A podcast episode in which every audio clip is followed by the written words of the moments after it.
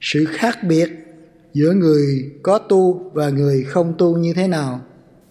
Người không tu, họ sống trong tự nhiên hoàn cảnh của họ, xoay chuyển tới đâu, họ đi theo tới đó.